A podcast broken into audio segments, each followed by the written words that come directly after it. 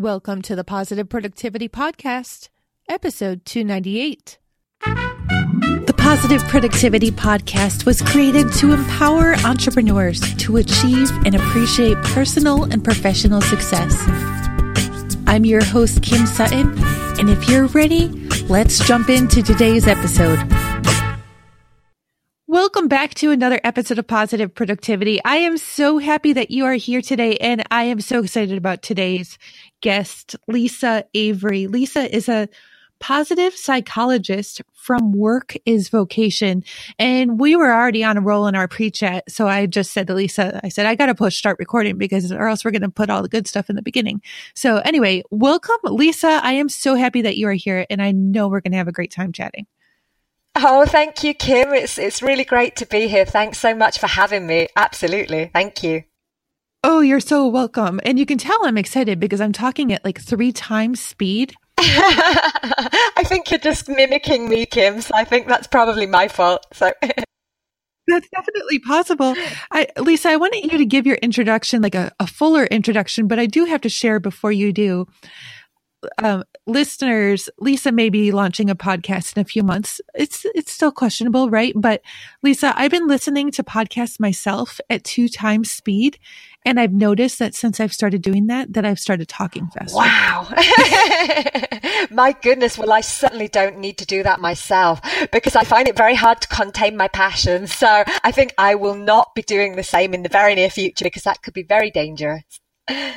Oh my gosh, yeah, talking at four times speed. Yeah. we, we would have to have people listening at like half speed. Absolutely, yeah. because I kind of feel like my heart starts racing. It starts beating at the same kind of speed at which I'm talking, you know? So I'm just physically, physiologically getting very excited too. So, I mean, which is great, but you know, over an extended period of time, I think I have to calm down just a little bit. Yeah, I, I had to take a deep breath there because when I this is so, this is so something that I didn't need to share on the podcast. But I, when I start getting really excited about my work, oh my gosh, I can't admit it, or I can't believe I'm admitting this. I will start drooling about my work. I mean, it's not literally coming out of my mouth, but like I'm, I'm salivating thinking about how excited I am about the work that I'm doing. I didn't even know that was possible. Oh my goodness. I've never heard that, but I think that is the most amazing admission ever because that is such a testament to the kind of work you do and the kind of person you are and the way that you manage to entwine the two beautifully. And I think anybody who works with you is very privileged. So I think that's an amazing thing to, to admit. Oh, thank so you. Congratulations. It's so much better than sitting here with our eyes just like crossing and rolling into the back of our head because we're just so unenthused. But oh my gosh, I just realized we're we're like three minutes in and I haven't even given you the opportunity to properly introduce yourself yet. That's all right, Kim. That's all right. And so, as, as you said earlier, I'm a positive psychologist and coach. And I also work with a positive psychology program called Growing with Gratitude. And that is a program that we take into primary schools, which takes a very proactive approach to mental health. Um, so that's one thing that I'm working on. And then in terms of the positive psychology and the coaching, I work with people around finding or creating their vocation. So, you know, finding or creating work which is deeply meaningful, which entwines strengths, talents, passions, and really helps a person serve both themselves and the world with their unique gift. So that's where I'm at right now, Kim. I just want to back up a second. Sure. You said you're taking growing with gratitude inside of elementary schools? Absolutely. Yes. Yes. Oh my gosh. I absolutely love that. Oh. And especially with my five, I hear more about their gripes. Sure. Sure.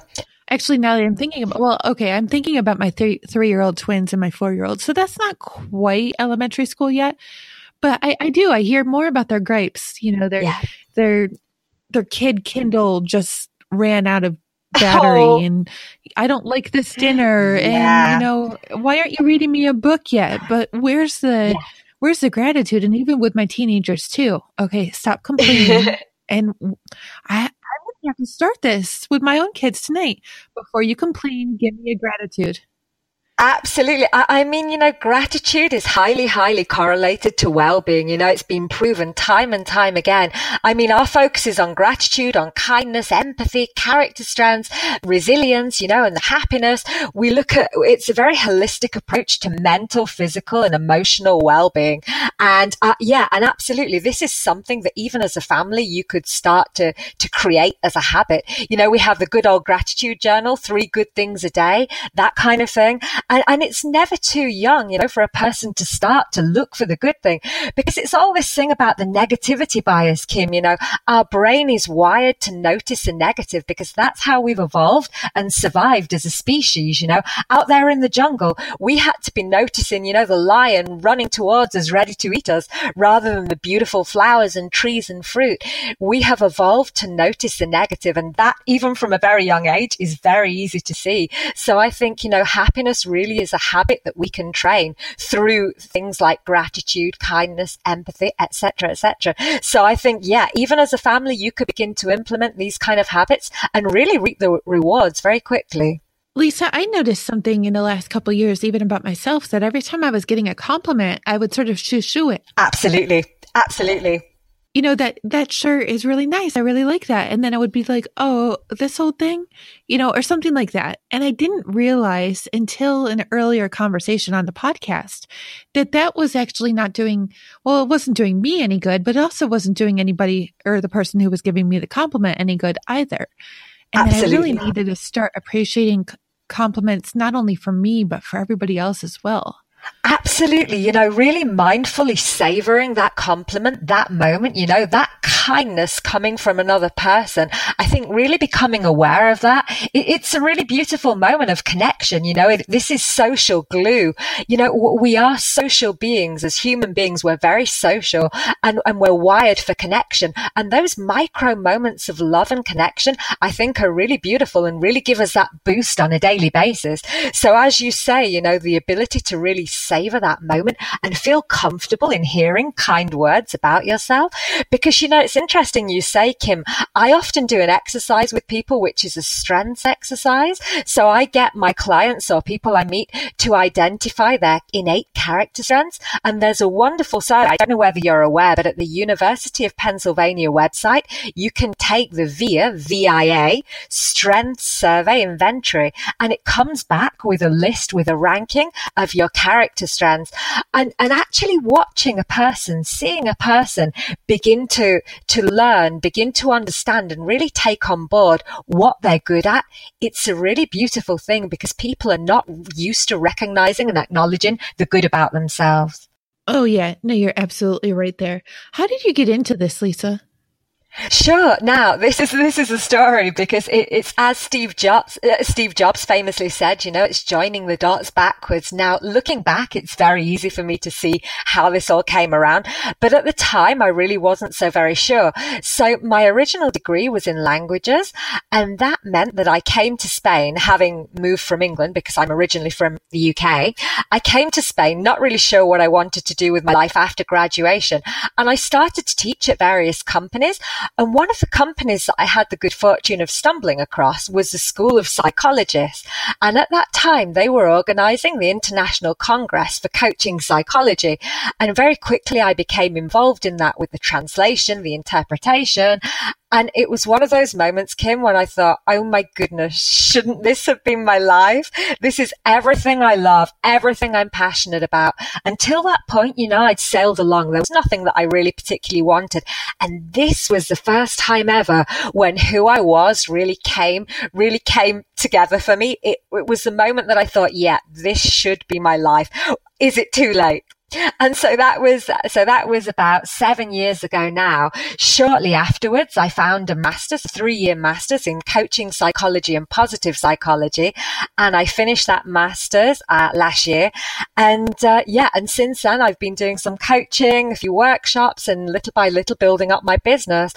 And, and so that's the story, you know, for, for me, it was a question of I'd always been extremely interested in psychology, but having been better at languages and communication, I was was really encouraged to go in that direction, which is a really good sort of typical example of a person looking for the extrinsic, the external motivation, you know, the, the opinions of others and not really tapping into themselves.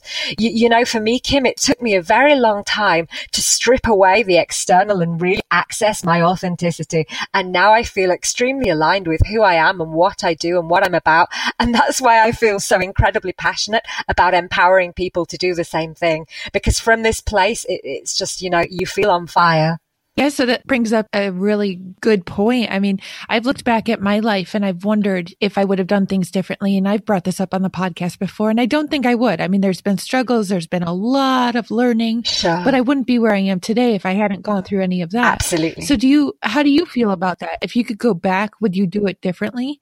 Or do you think you went through what you went through to be where you are today? Absolutely. You know, because so much of what I'm about now, so helping people really consolidate their identity, really tap into their authenticity, really become very self confident. So much of that is because it took me so long to reach the same place. So had I not had so many, had I not been around so many corners before really coming to what I perceive to be a straight line, a straight road ahead, I wouldn't have ever had that necessity, that urge to really help people, you know, who are in that same position that I was once in.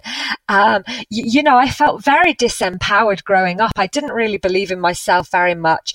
And now that I do have that level of self confidence because I feel very aligned to I am and what I'm about, I really feel that deep seated urge to help other people reach that level, you know, because it's an amazing place to be. So, I mean, you know, it's very easy to say looking back, I wish I could have done this and done that. But then again, I wouldn't, as you say, be in the same place that I am today and I wouldn't change where I am. So, so absolutely not. You know, I try, I try to take the good from the past and really just, you know, get on with the future. Interestingly, Kim, psychology points to the fact that we're much more future driven and future motivated than people used to think. You know, psychology in the past, it used to look, it used to look to people's past. It used to really examine what had gone on to understand why the person was where they were at that present moment. But actually, recent studies have pointed to the fact that human beings, they're far more likely to be thinking about the future than dwelling on the past. So, you know, for me, that's a very empowering thought. You know, it really all is about the future and the incredible things that we can create by looking forward, not backwards. That brings up an interesting point too. I mean, we're looking so much at the future and I, I do still think there is a fair bit of dwelling on the past, but what about the present? Sure. Which really. How much of us actually spend time right here where we are?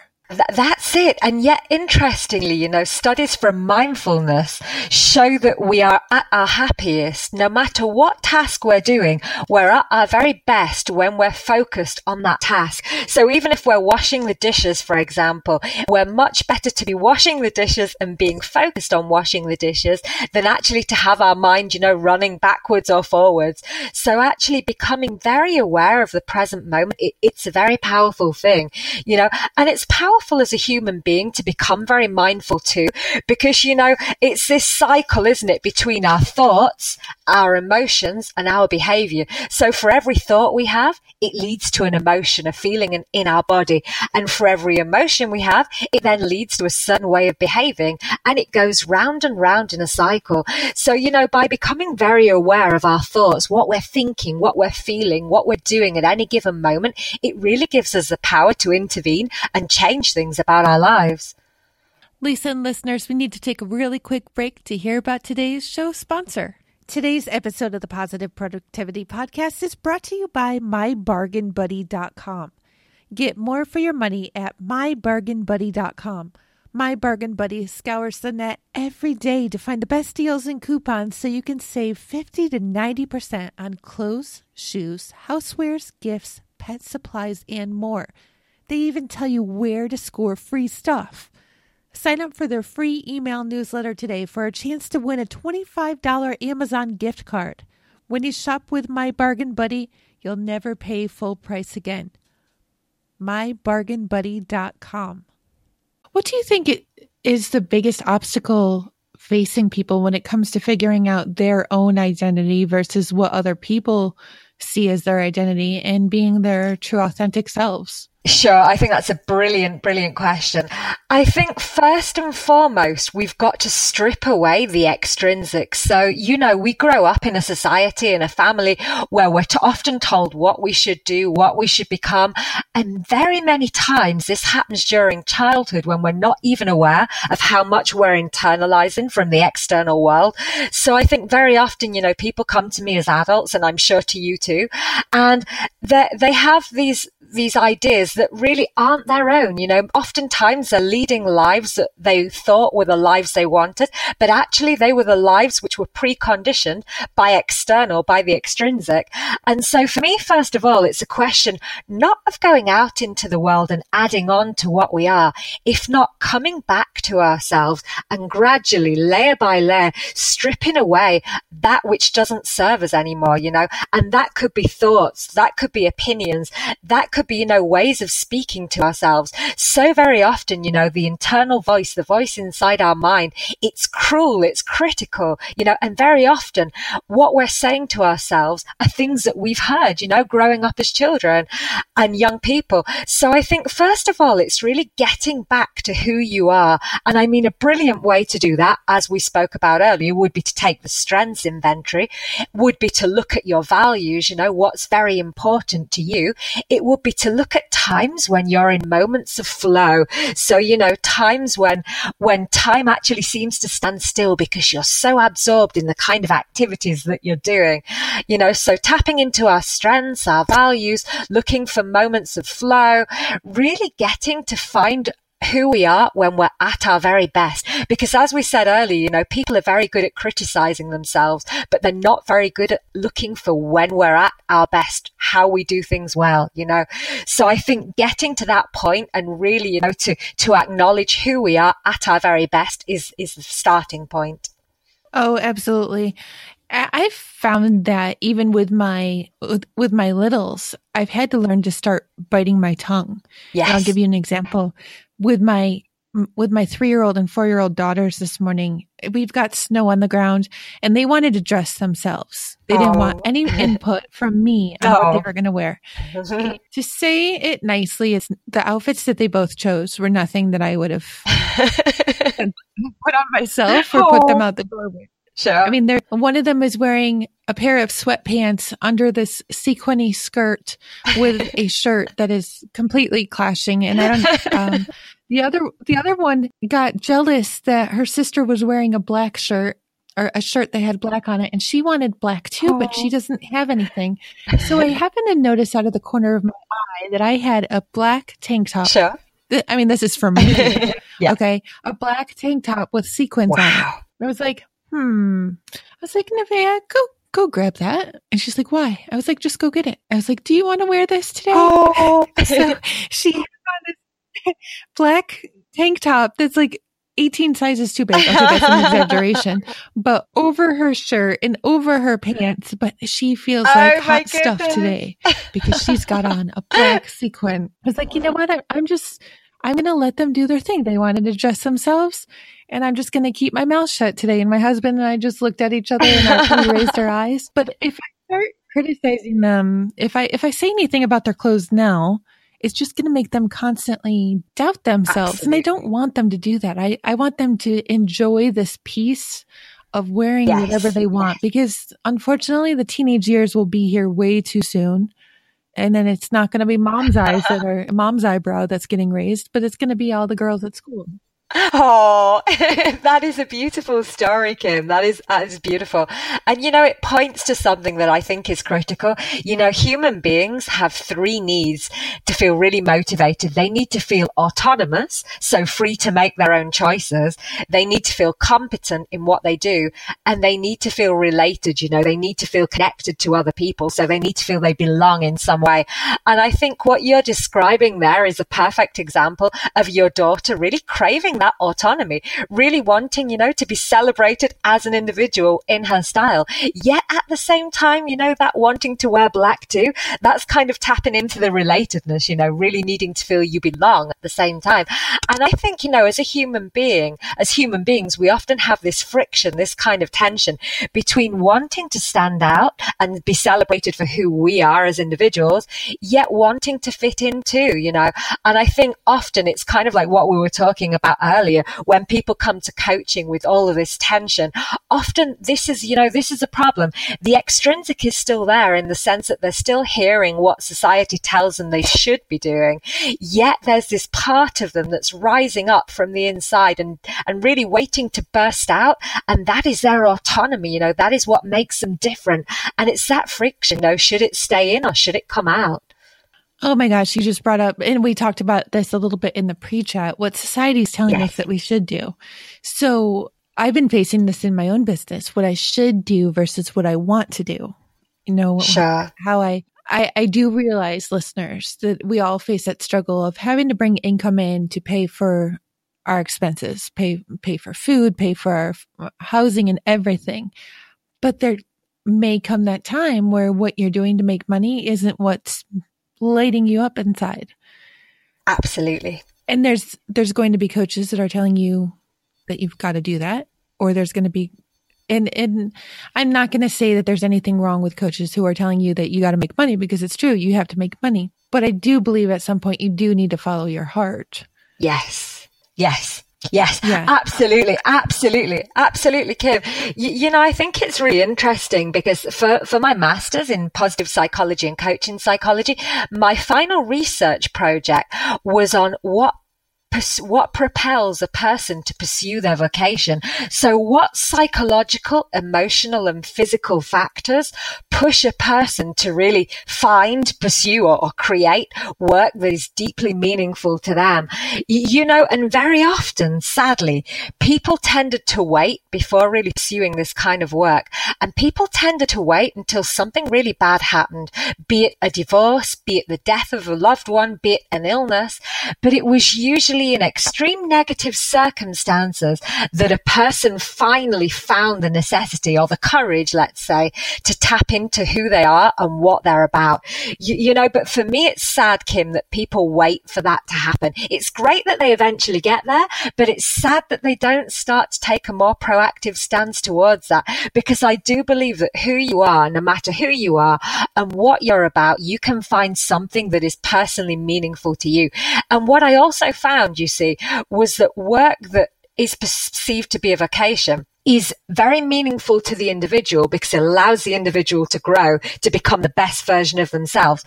And that makes a person feel incredible. But what really, really makes the difference, you know, the icing on the cake, so to speak, is when a person is able to transcend themselves, when a person is able to lose themselves in service to others, in service to the greater good. And that can be any kind of good. But until a person is able to lose themselves and lose that ego, they don't feel that ultimate level of happiness, which, which is definitely out there.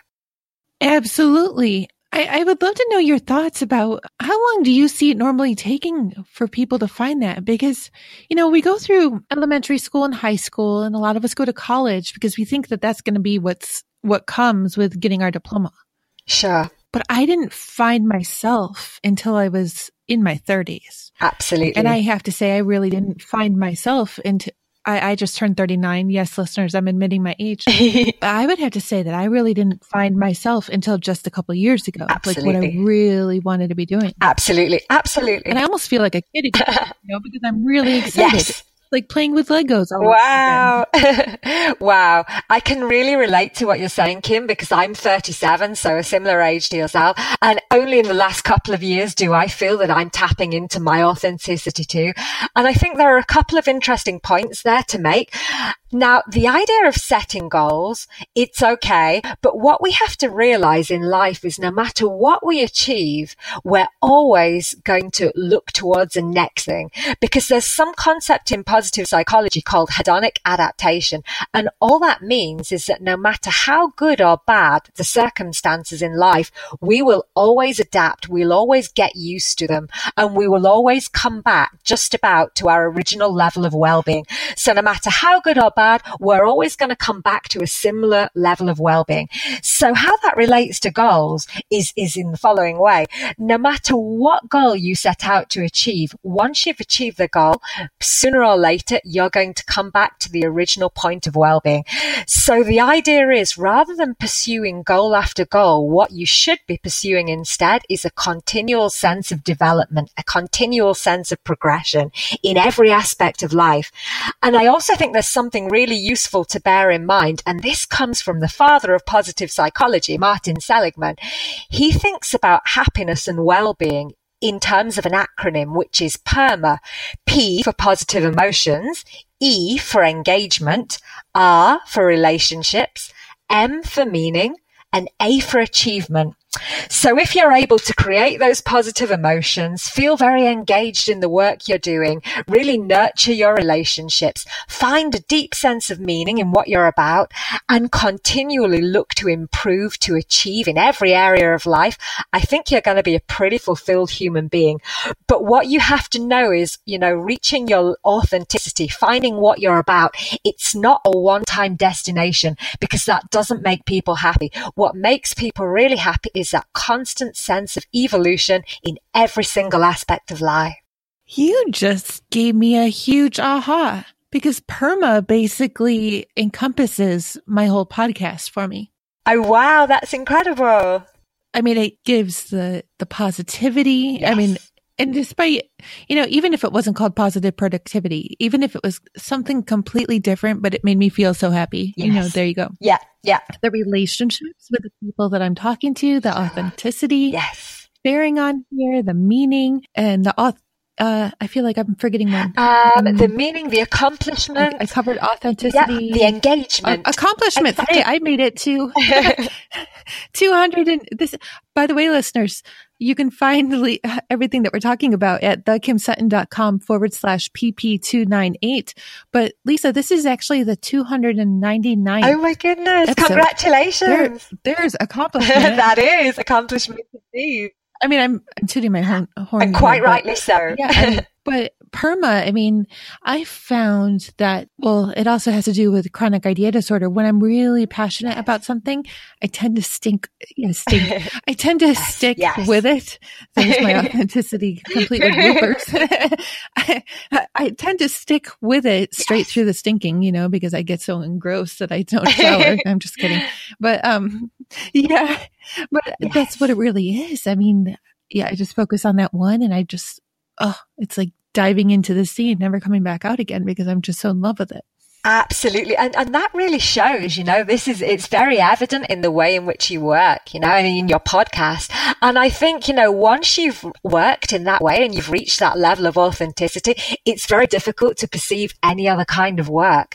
You know, it's interesting, Kim, because according to statistics, so, so there are three ways of thinking about work. There are people who consider their work to be a job. So simply a means to an end, you know, a way to get a paycheck at the end of the month. Then there are people who think about their work in terms of a career. So they're really focused on, you know, the progression, the status, you know, really going up and up with an organization. And then the third group of people, I think it would be people like yourself and like me. And, and pe- these are people who see their work to be a vocation. So, you know, that work that is deeply meaningful to them and serves the world in some way. And, you know, study after study really points to the fact that perceiving your work to be a vocation really leads to a very deep sense of fulfillment. And I think that's really good to know. I mean, there's nothing wrong with seeing your work as a job or a career, but I think there's always the opportunity, no matter what age you are, to explore other potential avenues. I will tell my kids that I have to get to work you know, when specifically yes. when I need them to get out the door in the morning to get to daycare. And, but I never say it's a job. I, I find myself saying, I love what I do. And yes. I have to share, I'm in yes. a mastermind group that I formed and we've actually called ourselves, we've named the group the Unretirables. I love that. Absolutely. I because love that. We know that we're just going, we, we love what we do. Yes. And even if we're making millions. Yes. Someday we all hope to. None of us are yet. But, you know, we don't see ourselves being able to retire Absolutely because not. we are so engrossed with what we're doing that it's going to be in our blood. Absolutely. Absolutely. I want to, yes. I want to go back to what you were originally or what you were saying just a few minutes ago though about going back to our original wellness state Am I saying that yeah, uh, right? Yes, yeah. So, so just our our sense of well being, our original sense of well being. Yeah, well-being. Yeah, yeah, sure. So, can that, as we're continually working on that, though, can our original state of well being be on the ah, incline? yeah, sure. So, Yes. You know what I mean? Because I don't want to go back to the state of well-being I was in 10 years ago. I don't want to go back to where I was 20 years ago. But if every day I could get back to where I was, you know, first thing out of the, out of bed in the morning and maybe, and every day gets a little bit better, that would be my goal, you know? Sure. Absolutely. Absolutely, Kim. Yeah, I see. Sorry, let me clarify a little bit then. So you know, according to science, when it comes to well-being, 50% of our happiness comes from our genetics. So, I mean, that's 50% that we can't really do very much about. But what is really good and really empowering to know, 40% actually comes from our state of mind. So from the habits that we create, you know, so we can very proactively pursue gratitude, kindness. We can become more empathic towards other human beings. We can nurture our relationships. You know, there's so much that we can do within that 40%, which is in our control. And only 10% comes to circumstances. So 50% is controlled by genetics, 40% is completely within our control, and 10% is circumstances. So within that 40%, we have an immense power there to, to cultivate a positive mindset, to cultivate positive emotions. And what I was referring to earlier in terms of coming back, always coming back to a, a certain set point, let's say, is really that 50%. So, you know, that 50%, that genetic set point, yes, it's there, but still in, in a very positive sense, we do have 40% to play with, which I think, you know, which is where we have to focus. Oh my gosh, that is so that is so fascinating to me. I had not heard that before. And I actually just shared on a recent episode, and I'll put this in the show notes, listeners, about my own struggles that I've had with anxiety. Sure. And I didn't realize that anxiety is often genetic. Yes. You know, it may very well just be part of our genetics and we can't do anything about it. And I didn't, maybe I just wasn't made aware that it was. Yes. In my family, you know, growing up. But as I've gotten older, I've, I've had experience, a lot of experience with anxiety myself. Yes. But you're totally right. So there's that 50%, but then it's what we can do beyond that and there Absolutely. are those days that I just want to, and I know this is a positive productivity podcast listeners, and I am 98 to 99% of the time, like you hear me here, except for when my kids are driving me crazy. Um, but, but, you know, there are those days where I, where I've just wanted to get back into bed. Yeah. Yeah. Absolutely. But it's my choice. So Absolutely. I can do that in, mm-hmm. in that moment. Yes. Or I can go take a shower. I can go get a coffee somewhere. I can go for a walk and work on getting out of it. I can put on my favorite song of the moment that I know will lift my spirits. Yes. Or yes, I can come back into Absolutely. Absolutely. And you know, Kim, you just touched on something really, really important and probably my biggest and most empowering takeaway from positive psychology was that negative emotions serve a very normal part and healthy part of any life. And what the key is, and I found this to be really helpful because like yourself, sometimes I have a really crappy day. And you know, whereas at one time I would have tried to hide that, I would have tried to conceal that. What I have learned from studying positive psychology is that if we're able to articulate and express very clearly and concisely the emotion we're feeling at any given moment, it begins to lose its control over us. It begins to dissipate much, much, much more quickly. Whereas if we repress it, you know, we, there comes a moment when we explode, you know, with anger, with sadness. So it's much healthier to let the negative emotion in, articulate it, express it clearly, and see how it diffuses so much more quickly. Oh, yeah, that's so good. My husband has learned that he needs to just let me sit. Yes. If there's stuff going on in the house, because I'm one that will, I, I've learned yes. through growing up and also as an adult that I don't just say what I'm thinking at any point. No. I'm not saying that it never happens. Yes. At all. Yes but I've learned for the most part how to control that. And he'll he'll say, actually, I I don't think I've heard him say this as much lately. But aren't you going to say anything? right. And when he says that, most of the time I'm like, no, I need to think about what sure. I'm thinking. Sure. And then I will come back Absolutely. to you. But if I do just let it stay inside, oh my gosh, yes, that's not good. No, that's not good. Not at all. Not at all. And that's why, you know, journaling. So creating a bit of a journal habit can be very, very useful for people. You know, there are a couple of studies which really support this. So for example, if you've been through a negative experience in life that you don't really feel you've gotten over yet, it can be a really good thing to do. Just take your journal for sort of four consecutive nights, 20 minutes each night and write about that event, no matter how awful it was. And the thing is, describe it as clearly, as vividly as possible. Now, studies show that for the first few hours afterwards, you'll feel worse. But actually, one week later, after really getting this trauma, this bad experience out, your immune system is boosted and you feel happier, you feel lighter, you feel more energized. So I think, you know, there's a real, real merit to getting this out, whether that's with words, speaking to someone, or whether that's by writing. But I, I think it's really important for people to know that any kind of emotion that is sitting in the body for a long period of time is probably going to have some effect. Lisa, do you think that forgiveness for past wrongdoings that other people have possibly done. Do you think that's a must or do you think it's just a recommended? I think to some degree it's it's a must. I, I must say this is an area of life that I personally really struggle with. Really, really struggle with, particularly in my own circumstances because I've never I haven't necessarily expressed that anger to the perpetrators or to the people with whom I experience a situation. You, you, know, actually, there's a recommendation. There's a study from positive psychology, and it talks about actually writing a letter of forgiveness, not necessarily sending it. I don't think that's always the, the best thing to do because sometimes the person that you're forgiving doesn't actually realize they need to be forgiven. But for your own sense of well being, if you are able to reconcile those feelings of anger, disappointment, you know, then absolutely, because these are negative emotions which stay in the body. And, and as I say, that they're harmful, they're not good for us.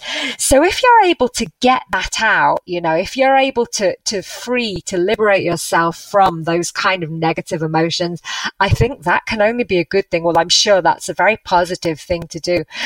Yeah, I, I'm really not necessarily the person to speak about forgiveness because I would say that is the thing that I personally struggle the most with.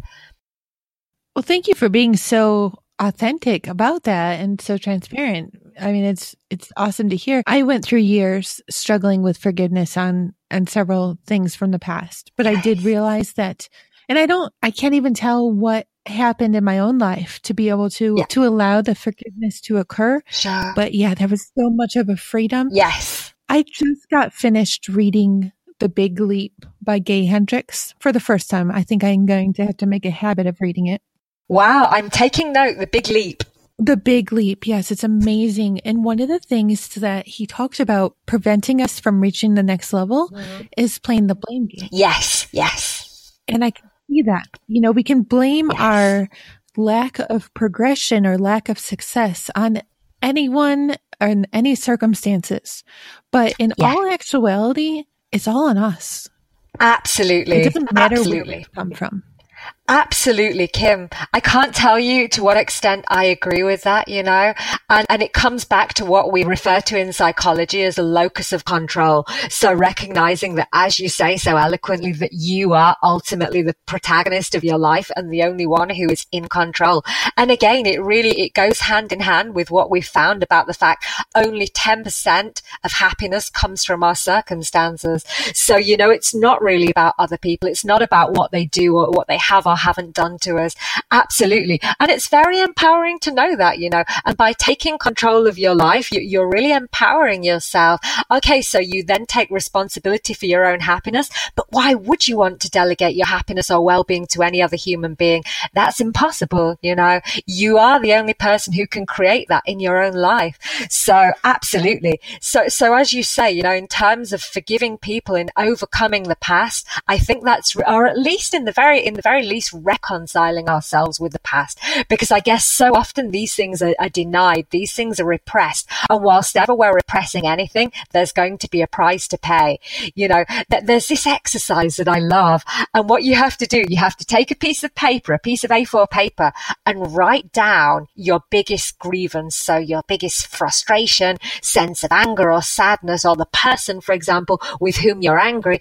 And what you do is you, you write it down and then you hold the piece of paper at arm's length and you notice how your arms begin to ache. Okay. So this is what happens when we repress something. Now then you start to pull the piece of paper towards you. So bring it towards your chest and, and, and lower it and feel now the lightness. So you're bringing this closer to you and it's not hurting in the same way.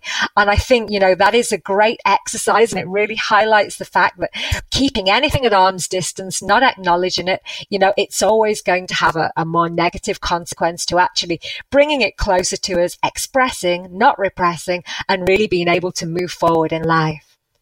Oh my gosh, Lisa. I'm thinking that you should put a repression exercise on YouTube or something because I can see so many people who could benefit from that. Wow, thank you. I think it's very simple but very powerful. Yeah. Yeah, exactly to both. I mean, Brendan Burchard has what he calls the release meditation technique on YouTube. I don't know if you've seen it, listeners. You should definitely check it out. But it, it's just a, a very easy meditation technique. And I ignored meditation forever because I thought it was too difficult. I thought I had to clear my mind. But this just helped me get past that. And sometimes the easiest things, including talking, are the easiest things for us to overlook. Absolutely. You, you, know, these kind of simple habits that we're talking about, you know, they're very easy to ingrain into our lives on a daily basis. And however short and simple they are, you know, over time, they really accumulate and we can gradually, you know, within that 40% of control we have, we can gradually really increase our well-being. And the thing about positive emotions, you know, it, there, there's a theory about positive emotions called um, broaden and build. The idea being for every positive emotion we experience, it literally opens us up to more experience, more positive emotion. There's actually this incredible study, Kim, which shows that people, after watching a comedy, for example, rather than a sad film, when given a, a picture to look at, they actually notice much more of the picture so their peripheral vision actually increases. So that shows that even physically we become more open when experience pos- experiencing positive emotions. So, you know, the more positive emotions we experience, the more we begin to interact with other people, look for opportunities and really, you know, bring the best out of ourselves. Whereas negative emotions, they narrow our vision, they narrow our attention because we have to react to that situation. So we need to be very focused. Positive emotions open us up to the rest of the world. And so these are things that we can cultivate, you know, with gratitude, with, with empathy, with kindness, you know, in many different ways, in small but, but simple and powerful ways on a regular basis. That is so huge. I've noticed that when a day starts bad, if I focus on the bad, the day just stays bad or keeps getting worse. Yes. Yeah, absolutely.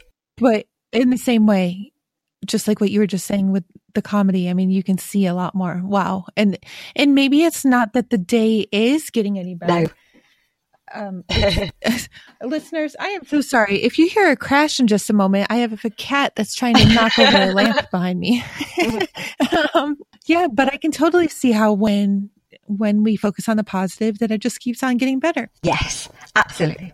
Lisa, this has been in totally enlightening, and I can see that I'm going to have to have you back again because there's so much more that we can discuss. Oh, thank you. Absolutely, Kim. I feel like we're just getting going, but it's been amazing. Thank you so much. Oh, you are so welcome. Where can listeners find you online and connect with you?